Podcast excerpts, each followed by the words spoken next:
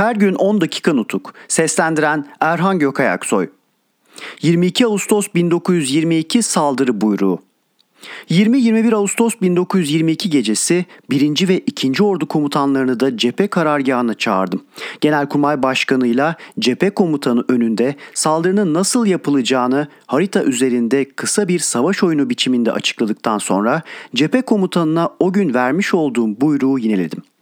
Komutanlar işe koyuldular. Saldırımız hem strateji hem bir taktik baskını biçiminde yapılacaktı. Bunun gerçekleşebilmesi için de yığınağın ve düzenlemenin gizli kalmasına önem vermek gerekiyordu. Bundan ötürü her türlü hareket gece yapılacak, birlikler gündüzleri köylerde ve ağaçlıklar altında dinleneceklerdi. Saldırı bölgesinde yolların düzeltilmesi gibi çalışmalarla düşmanın dikkatini çekmemek için kimi başka bölgelerde de benzeri düzmece çalışmalar yapılacaktı.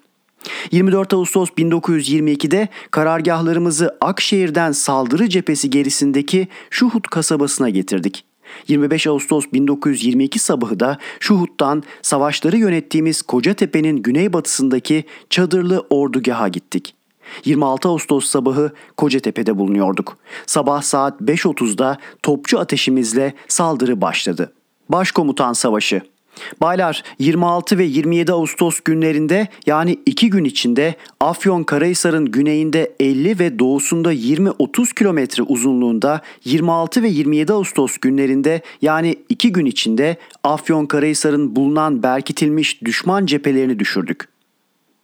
Yenilen düşman ordusunun büyük kuvvetlerini 30 Ağustos'a değin Aslıhanlar yöresinde çevirdik. 30 Ağustos'ta yaptığımız savaş sonunda düşmanın ana kuvvetlerini yok ettik ve tutsak ettik. Düşman ordusu başkomutanlığını yapan General Trikupis de tutsaklar arasındaydı. Demek tasarladığımız kesin sonuç 5 günde alınmış oldu. 31 Ağustos 1922 günü ordularımız ana kuvvetleriyle İzmir'e doğru yürürken başka birlikleriyle de düşmanın Eskişehir ve kuzeyinde bulunan kuvvetlerini yenmek üzere ilerliyorlardı.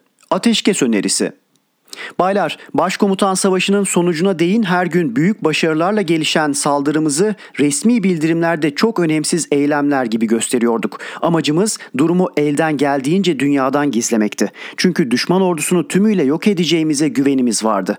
Bunu anlayıp düşman ordusunu yıkımdan kurtarmak isteyeceklerin yeni girişimlerine meydan vermemeyi uygun görmüştük. Gerçekten bizim tutumumuzu sezdikleri zaman ve saldırımızdan hemen sonra başvurmalar olmuştur. Örneğin saldırıda bulunduğumuz sırada Bakanlar Kurulu Başkanı olan Rauf Bey'den İstanbul'dan ateşkes anlaşması ile ilgili yazı geldiği yolunda 4 Eylül 1922 günlü bir tel almıştım. Verdiğim yanıt şudur.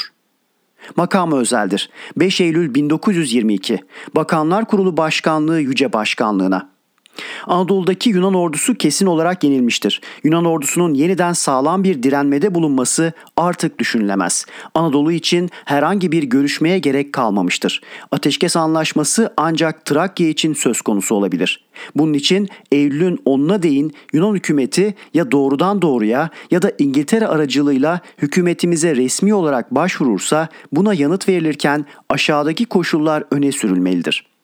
O günden yani Eylül'ün 10'undan sonra başvurulursa yanıt başka türlü olabilir. Bunun için de durum bana ayrıca bildirilmelidir.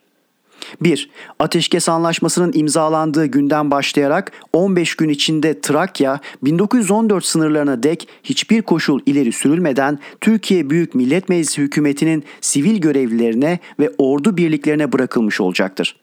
2. Yunanistan'da tutsak bulunan yurttaşlarımız 15 gün içinde İzmir, Bandırma ve İzmit limanlarında bize verilecektir.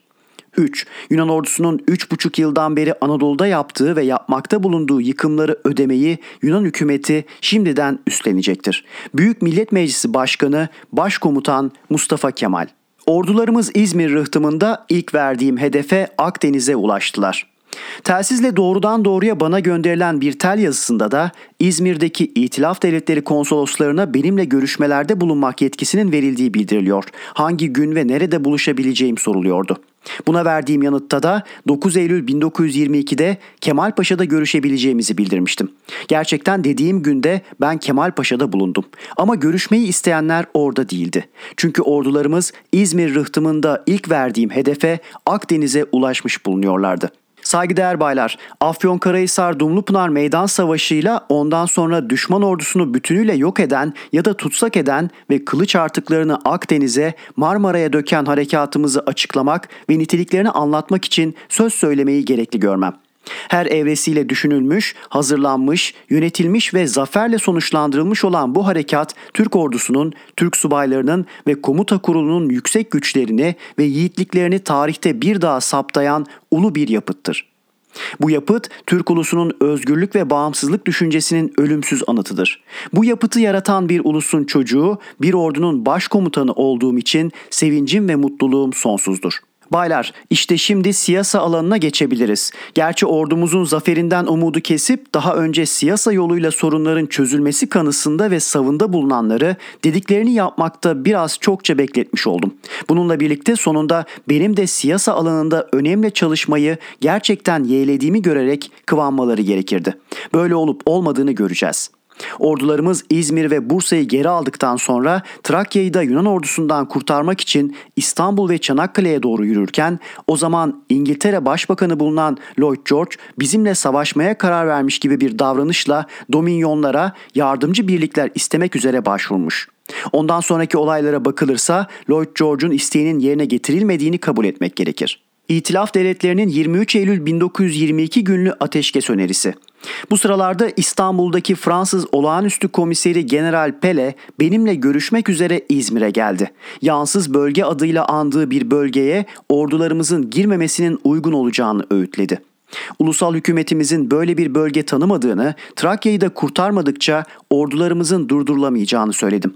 General Pele, Bay Franklin Buyon'un benimle görüşmek üzere gelmek istediği yolunda almış olduğu özel bir teli bana gösterdi. Kendisini İzmir'de kabul edeceğimi söyledim.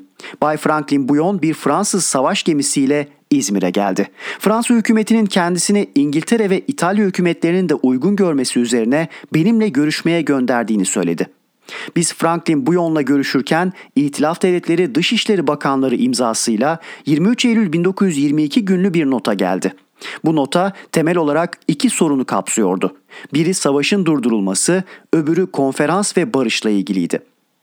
Biz Rumeli'de ulusal sınırlarımıza dek Doğu Trakya'yı baştan başa almadıkça savaştan vazgeçemezdik. Ancak yurdumuzun bu parçasından düşman birlikleri çıkarılırsa daha çok bir eyleme kendiliğinden gerek kalmayacaktı. Bu notada Venedik ya da başka bir kentte toplanacak olan ve İngiltere, Fransa, İtalya, Japonya, Romanya, Sırp, Hırvat, Sloven devletleriyle Yunanistan'ın çağrılacağı bir konferansa delegelerimizi göndermeyi isteyip istemeyeceğimiz soruluyor. Ayrıca görüşmeler sırasında boğazlardaki yansız bölgelere asker göndermezsek Edirne ile birlikte Meriç'e dek Trakya'nın bize geri verilmesine ilişkin isteğimizin iyi karşılanacağı bildiriliyordu. Notada boğazlardan, azınlıklardan, milletler cemiyetine girmemizden de söz edilmekteydi. Konferansın toplanmasından önce Yunan birliklerinin İtilaf Devletleri komutanlarının çizecekleri bir çizginin gerisine çekilmeleri için İtilaf Devletleri'nin erkini kullanacağına söz veriliyor ve bu konuda görüşülmek üzere Mudanya'da ya da İzmit'te bir toplantı yapılması öneriliyordu. Mudanya Konferansı 29 Eylül 1922 günü bu notaya verdiğim kısa bir yanıtta Mudanya konferansını kabul ettiğimi bildirdim. Ama Meriç Irmağı'na dek Trakya'nın hemen bize geri verilmesini istedim. 3 Ekim'de toplanması uygun olacağını söylediğim Mudanya konferansına başkomutanlık adına olağanüstü yetkiyle Batı Cephesi Orduları Komutanı İsmet Paşa'yı delege atadığımı bildirdim. Bu notaya hükümetçe de 4 Ekim 1922 günlü ayrıntılı bir yanıt verildi. Bu yanıtta konferans yeri için İzmir önerildi. Boğazlar sorunu dolayısıyla Rusya, Ukrayna ve Gürcistan cumhuriyetlerinin de çağrılması istendi ve başka sorunlar üzerindeki görüşlerimiz de kısaca bildirildi. Mudanya'da İsmet Paşa'nın başkanlığı altında İngiltere delegesi General Harrington, Fransa delegesi General Sharpie, İtalya delegesi General Mombelli'nin katıldıkları konferans toplandı.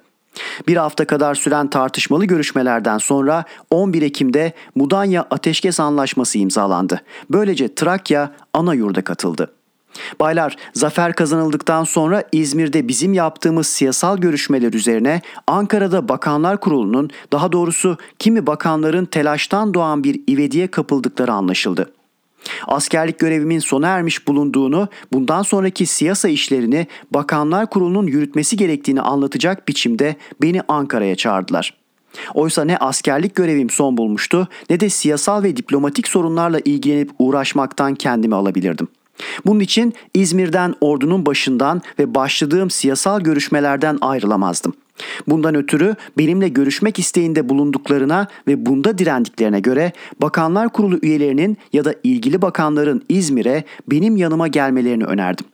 Bakanlar Kurulu Başkanı Rauf Bey ile Dışişleri Bakanı Yusuf Kemal Bey geldiler. Rauf Bey bana İzmir'de bir takım özel dileklerini de bildirdi. Örneğin Ali Fuat Paşa ile Refet Paşa'nın zafer dolayısıyla aşamalarının yükseltilmesini ve kendilerine uygun birer görev verilerek gönüllerinin hoş edilmesini diledi. Biliyorsunuz ki savaştan önce Ali Fuat ve Refet Paşaların savaşa katılmaları için türlü yollarla girişimde bulunmuştum. Sonuç alamadım. Askeri hareketlerde emeği geçip hak kazanan komutanların ve subayların zafer dolayısıyla aşamaları yükseltilerek ve övülerek elbette gönülleri alınmıştı. Savaşlara katılmaktan kaçınan kişilerin de savaşa katılanlarla birlikte aşamalarının yükseltilmesi elbette kötü etkiler yaratabilirdi. Kısaca Rauf Bey'e dileğini yerine getiremeyeceğimi söyledim. Ama Ali Fuat Paşa meclis ikinci başkanı bulunduğuna göre yeri ve görevi kendisini kıvandırabilecek kertede yüksekti. Yalnız açıkta bulunan Refet Paşa'ya uygun bir görev bulmaya çalışacağıma söz verdim. Kendisini İzmir'e çağırmasını söyledim. Refet Paşa İzmir'e gelmişti. Ama bu geliş tam benim Ankara'ya döndüğüm geceye rastladığından kendisiyle orada buluşulamadı. Her gün 10 dakika nutuk. Seslendiren Erhan Gökayaksoy.